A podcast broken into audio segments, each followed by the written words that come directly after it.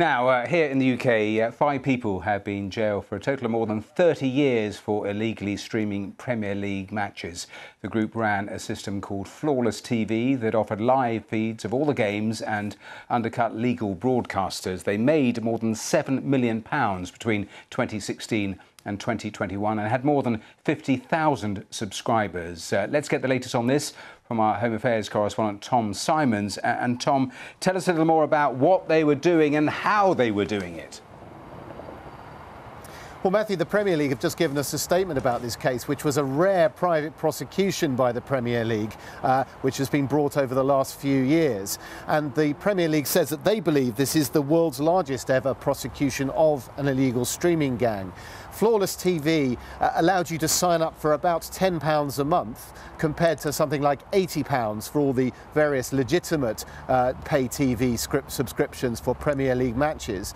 And for that, you got access to every single single Premier League match. Now, as every football fan who watches TV will tell you, only about half of matches are actually shown in the UK. And this gang, well, the members bragged to each other amongst themselves on, on chat forums uh, that the blackout, as it's called, on Saturdays when Premier League matches are not shown was good for their business. Uh, but they've been caught in a quite a serious investigation led by Hammersmith and Fulham uh, Trading Standards uh, uh and the police uh, carrying out raids and, as, as I say, uh, a prosecution by the Premier League which took them to court for fraud. And the charges that were laid against these men have resulted in pretty long prison sentences.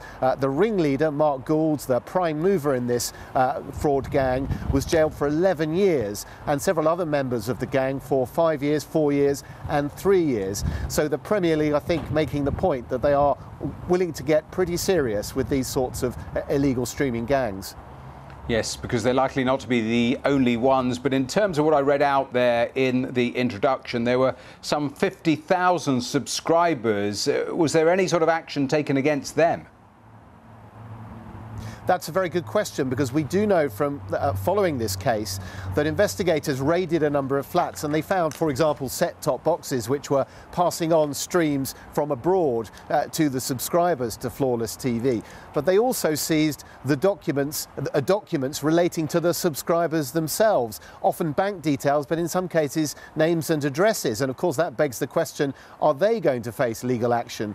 Uh, well, we do know from uh, a statement by one of the prosecutors works regularly in this field for the Premier League on a, on a, a forum, or rather a, an online um, stream from 2021, that it is unlikely that those subscribers will face legal action themselves. But the Premier League is saying that this prosecution is a concrete example of the clear links between privacy and wider criminality.